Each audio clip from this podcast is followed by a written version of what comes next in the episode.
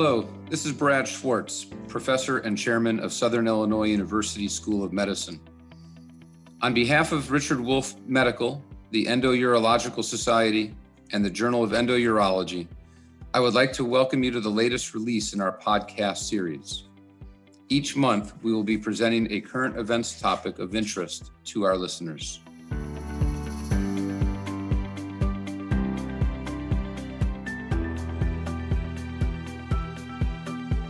This broadcast, I'm happy to introduce Dr. Jeff Cadeddu, professor, Department of Urology and Radiology at the University of Texas Southwestern Medical Center, Dallas, Texas. Great to have you, and thank you very much for uh, donating your time for this uh, important topic today. Thank you, Brad. Uh, I'm doing well and uh, glad to, to uh, speak with you and share my uh, thoughts and experience regarding focal therapy of the kidney. It's been a 20 year experience. Yeah, I, I remember. Uh, I, I, remember doing the AUA courses with you, and it was uh, that was a long time ago, and it uh, has come a long way. I we did discuss on another podcast the prostate uh, focal therapy a little bit, so I really wanted to concentrate on kidney focal therapy today. I think what I want to start off with, Jeff, is what are the current AUA guidelines on small renal masses as it relates to focal therapy, and maybe just kind of elaborate on uh, how it relates to extirpation and you know maybe some 10 year disease free recurrence rates et cetera if you can touch on that that'd be great Sure. Kidney tumor ablation, uh, to be clear, I'm going to focus on uh, cryoablation and radiofrequency ablation. There is uh, an effort and research ongoing in microwave ablation now, uh, another heat based modality but I'm gonna it, every, all my con give context to all my comments. It's revolves around the now 15 to 20 year experience in the cryo and RFA world. Everything else is very immature. And the other modalities like microwave and irreversible electroporation, for example, are not uh, endorsed by the NCCN or AUA guidelines because of immature long term data. The reason cryo and RFA have made it into the guidelines is because these those technologies as employed towards the ablation of kidney tumors was started in the late 1990s and only made it into the guidelines after almost 15 to 20 years of experience. So it is very reasonable to expect that microwave, which is a, a faster or quicker heat-based modality will also be recognized within the treatment paradigm. But as it stands today, all my comments will be will be relevant. When I say thermal ablation, I'm talking about either freezing it or cooking it with radio frequency because that's where the long-term data is. You know, the AUA guidelines in 2017 was the first time, um, and then the NCCN shortly thereafter, the first time that ablation was endorsed as a treatment uh, alternative uh, or option for patients with small renal masses. And again, within the context of this discussion, small renal mass is anything less than four centimeters in diameter, the clinical stage T1A. There is experience in T1B tumors, but I think that's all still would be investigational, and I don't think that should be endorsed in clinical practice on a routine basis you know, the history quickly, cryotherapy was first uh, employed towards the kidney tumors in the late 1990s, but that was done laparoscopically because we didn't have percutaneous probes. Interestingly, radiofrequency, because it's a needle based technology, was actually first introduced percutaneously and then later adopted, uh, a few years later, adopted uh, or adapted, let me say, uh, uh, laparoscopically. So they evolved in different directions. Cryo started laparoscopic and then evolved towards percutaneous. So the percutaneous data for cryoablation is actually a little bit more immature than the uh, data for radiofrequency ablation percutaneous, which is now the standard of care.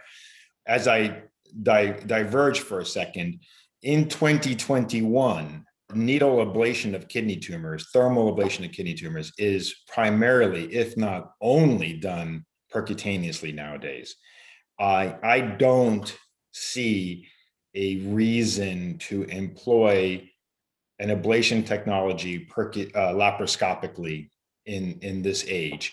if one is going to do something laparoscopically, and if one is likely going to employ the robot to do it, uh, my career has evolved, and I think the clinical practice is around the country, United States, and the world has evolved where laparoscopic ablation has fallen out of favor when we are enabled by the robot to resect most small renal masses. If we're going to expose the mass laparoscopic robotically, we are going to cut it out. So I don't see much role for laparoscopic, but I do see percutaneous ablation being very competitive alternative to surgery for these small renal masses.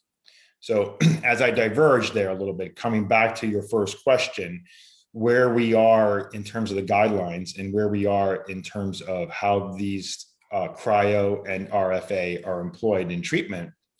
One, it's primarily done percutaneously, and two, uh, then what is the ideal tumor? One would say. The literature, as we developed, so the conclusion from the uh, AUA guidelines, and I was actually, uh, uh, I think the new surveillance guidelines of renal masses for the AUA is going to be coming out, endorsed, and NCCN as well, endorsed the concept that tumor ablation should be is a reasonable alternative to surgery when the renal mass is less than three centimeters. And that's an important distinction in the evolution of these thermal ablations as it stands today. It may be that microwave can do more than three centimeters. Certainly, we know cryo can probably do more than three centimeters, but the efficacy of all the current literature diminishes after three centimeters. And so when we say small renal mass in the context of ablation, we're thinking three centimeters or less. When we say small renal mass in the context of general urologic practice, we're always thinking four centimeters. So there's a discordance there and um, maybe something that will be revised in terms of, of T staging, TNM staging in the future, because the modalities differ within the same T stage. But at, be as it may, three centimeters or less, if I see a patient today in 2021, given the experience of the last 20 years, if it's less than three centimeters, I routinely, automatically, the patient should be discussed, have a discussion that surgery is not the only option, that thermal ablation is a alternative with good, and we can talk about that next, but very good long-term efficacy. And so now 3.3 centimeters, 3.4 centimeters. Uh, no, I can't stay stay here on this podcast that I would endorse ablation routinely for those patients. Those patients can be selectively chosen, perhaps for an ablation, when they're not healthy, they have comorbidities, uh, prior surgery, etc. But under three centimeters, I definitely would consider. Uh, I always routinely offer I, uh, now uh, thermal ablation. I do th- use the analogy of prostate cancer that when you see a patient with prostate cancer, you cannot just offer them surgery. You have to offer them and discuss with them radiation. Why? Because radiation has been around for 30 years and has known efficacy.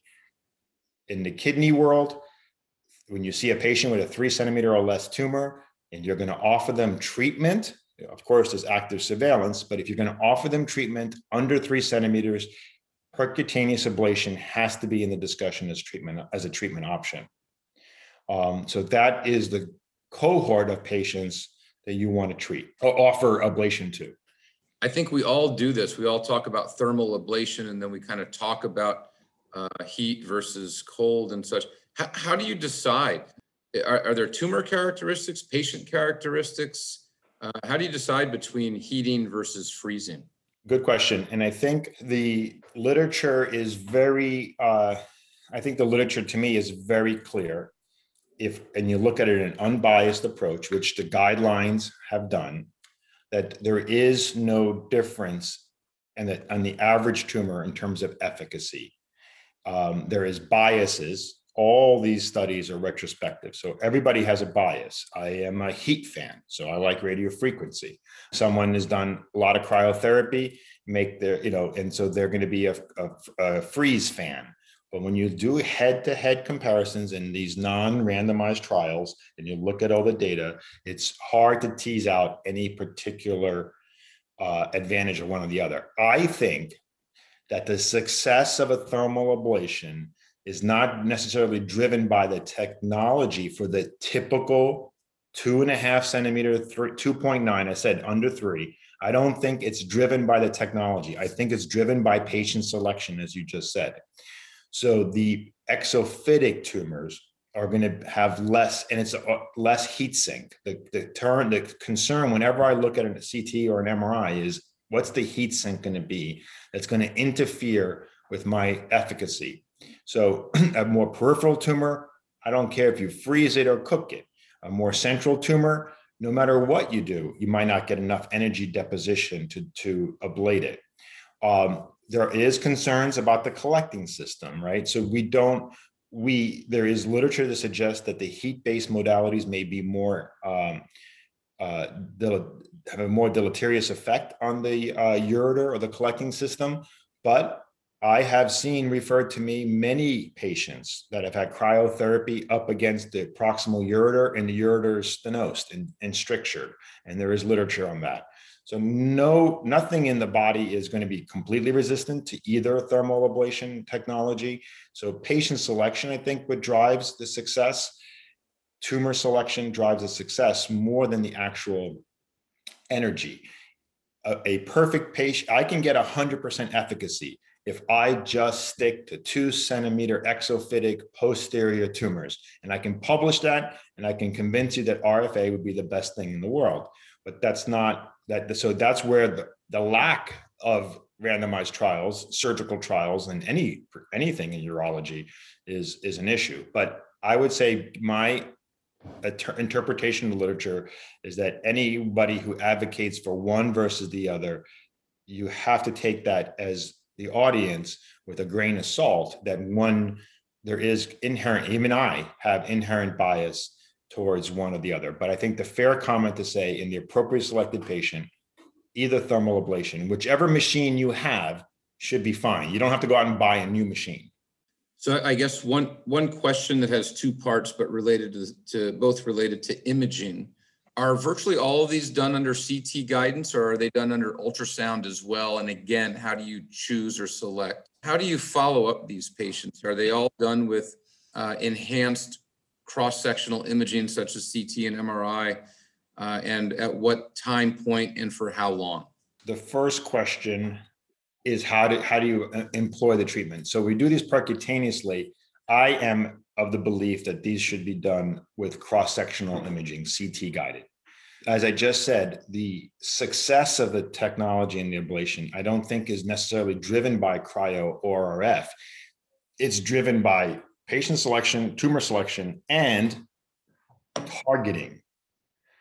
Um, you can, I've, we have used ultrasound to in, allow us to get the needle, you know, close to the tumor. But I think confirmation of appropriate probe placement, ideal, perfect probe placement is what drives a success. So in, you know, in cryo, it's, you know, it, it's in the middle of the tumor. You can't be on the off center because your ice ball may not get across to the other side. So putting the probe in the right spot drives your success. Same thing with RF. So I like CT guided because it gives me a three dimensional appreciation of the needle um, with you know no respiratory variation no fat no, no none of that directly into where the probe is placed i think success is driven by accuracy now, there are people doing ultrasound ablation, and kudos to them. It's less expensive for sure, and uh, no radiation, uh, et cetera. But um, so, can you do it that way? Yes. You know, you know, it's no different than in the age of robotics. You know, you can still do things. You and I can still do things laparoscopically. So, to me, ultrasound is a little bit you know less technology driven but you might have a little bit more dexterity with the robot well you might have a little bit more accuracy in in in, in placement of the probe with an axial imaging as opposed to uh, ultrasound imaging so i think to get optimal su- uh, success and optimal results targeting is as important as tumor selection. So, and then part B uh, uh, of your question is how do we do surveillance? Surveillance uh, to is you know per guidelines is endorsed that we should do surveillance with axial imaging with contrast. So efficacy is driven by the lack of enhancement. And you know, in the first decade of ablation, we were uncertain if what that meant. Could there be residual cells? Could there uh, be recurrences? And it is pretty clear now in my, you know, my personal experience published of 20 years of doing ablation that the lack of enhancement of a, of a treatment zone that is modestly bigger than the original tumor so the lack of enhancement in that treatment zone correlates with efficacy and you know success rates that are uh, published in the in the high 90s. So axial imaging is drives it. I don't I don't think you can look at this with ultrasound. I don't think you can look at this with non-contrast. You have to look at it with either MRI or CT um, contrast. And um, we now most people uh, in the guidelines endorsed it. It was somewhere around three to six months for the first CT to confirm uh, that you, to do the confirmation. So to confirm that you actually got it all. Um, and that's to me no different than the confirmatory biopsy per se with active surveillance and prostate. The first CT is not this, it's it's to see if you have a technical success. Did you actually get it all? Then the surveillance CTs are annually, and per guidelines, it's annually for five years. Um, as and looking for lack of lack of enhancement, lack of regrowth, which if I'm going to just jump into your segue right into your original comment, which was, you know, what is the very long term efficacy and uh, 10 years and what's the potential for recurrences? My feeling, uh, and we can we can look at, uh, you know, you can cite uh, in in in in articles to to support you know almost anything in, in the medicine. But it looks like the reason we when i was in the guidelines and we wrote the guidelines and then the revisions i just hinted to we say five years is because both with rf and cryo when you look at the kaplan-meier recurrence rates they plateau around year four so it's not 100% success. We know that we can, you know, we can get to the fact that there's local incomplete ablation and you can get some of these recurrences locally, even though the ablation zone is avascular, that is somewhere in the low 90s for the appropriately selected tumor, you know, 90 to you know, 92%, not 99 like it is with surgery. And if you uh, look at the long-term recurrences, and I we did this with our RFA. We follow these patients for 10 years, but the, the curves plateaued at five years. And the same thing with long-term laparoscopic cryo. Remember, laparoscopic cryo was done in the late 1990s, so they're pushing 25 years of follow-up. They seem to plateau primarily around five years. There are maybe every series you can see someone at year seven or year eight with a recurrence. Um, but we know that can happen even with surgery. So in terms of guidelines surveillance, it was once a year for five years.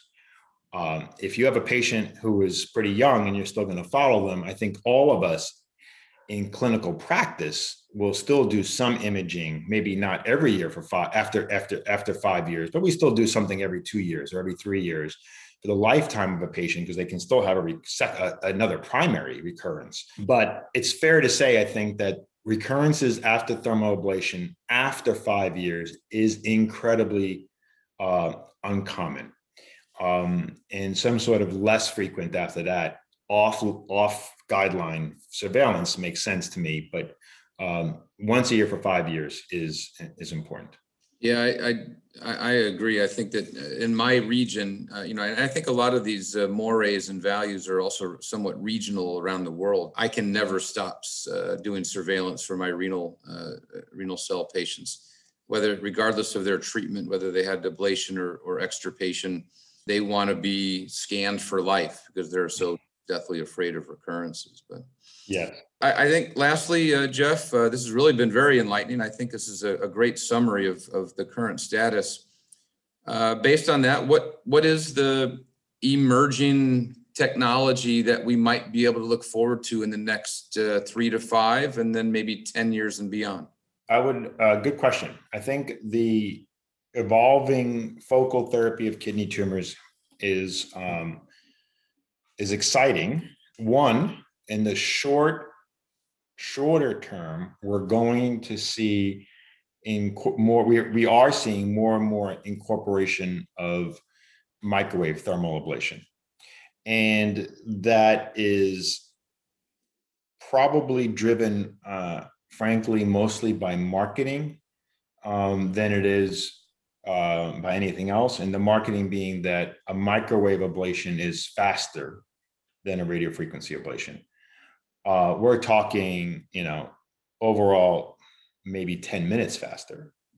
But in an hour and a half procedure, 10 minutes, you know, whatever that works out to be, that's, you know, 10% faster, 15% faster. So most of the procedure time is putting the probe in and getting the patient right. And then the actual activation of the probe, that period of time is the fastest with microwave, faster than cryo, faster than uh, RF. So we will see data mature with RF with microwave, and we'll see uh, microwave being incorporated. Of course, as expected with new technologies, it's also more expensive than than, than RFA.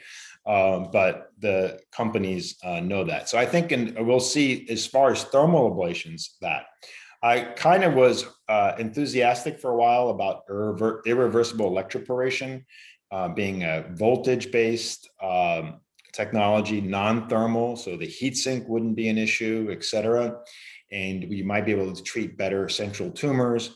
Um, we have now published our five year, actually, it's in press, our five year experience with IRE with small tumors, and it was not optimal uh, at all. Uh, we were basically just as a clinical pearl, we were 10% behind radio frequency in a comparison mm-hmm. in the 80s. Now, for a sick old patient with a tumor near the ureter, and um, I'm worried, you know, maybe a solitary kidney. I don't want to do cryo. I don't want to do RF. I can't operate. I don't know why I'd be not doing surveillance, but I have to do something. Maybe the select person you can do an IRE on, but it's not going to hit um, prime time. IRE seems to be staying in the space of pancreas uh, for some reason. Um, but then you say, what is the other? Um, what's the other thing in the future? The other thing in the future is stereotactic radiotherapy. Uh, we have our experience here. We just sent our protocol trial for uh, is in press as well. Actually, it's submitted. And the European, Germany particularly, has an extensive experience with primary radiotherapy, uh, stereotactic therapy to renal masses. And that data seems to also, in terms of local disease control at five years, seems to be comparable to thermal ablation. And that's a non operative, non anesthetic, non painful uh, modality. So I think we will see that become an part of our armamentarium. The you know, as we all get older and grayer, we start to realize that before anything, though, becomes part of a standard and makes it into the guidelines, just like cryo and RF, that's going to take 15 years. But I think in our lifetimes, we're going to see patients educated about and being uh, having stereotactic radiotherapy with local disease control rates with appropriately selected tumors and this is four centimeters or less not three centimeters or less. Uh, with radiation doesn't care if you're two centimeters three centimeters or four centimeters. Uh, we're seeing disease control rates that are in the in the 90s uh, as well. Uh, now very few patients but uh, very encouraging um, results but also prone. You know, you can't radiate the bowel that's stuck to a tumor. You can radiate the ureter because I've actually done it and I've already seen anecdotally ureteral stricture. So there will still be a place for surgeons, but I do think the small renal masses have competitive technologies. Uh, in the future will be even more. It'll be more like uh, like prostate cancer focal therapy. We'll have radiation, we'll have freezing, we'll have IRE, we have RFA or microwave. We'll have all the different technologies. Sounds great, Jeff. Really excited for the future as always. We really thank you very much for your expertise and uh, I mean, truly being uh, world renowned in this space that uh, has so much to offer patients um, instead of undergoing surgery or, you know, uh, robotic surgery or bigger ab- abdominal retroperitoneal surgery. But um, your expertise is noted. It's uh, it's uh, respected, and we we really want to thank you from from our standpoint. Thank you. It's my pleasure to uh, to share my thoughts. On behalf of uh, Richard Wolf Medical Endourological Society and the Journal of Endourology, again, we'd like to thank uh, Dr. Cadeddu from Dallas, Texas, and all those listeners uh, participating in today's podcast. Thank you.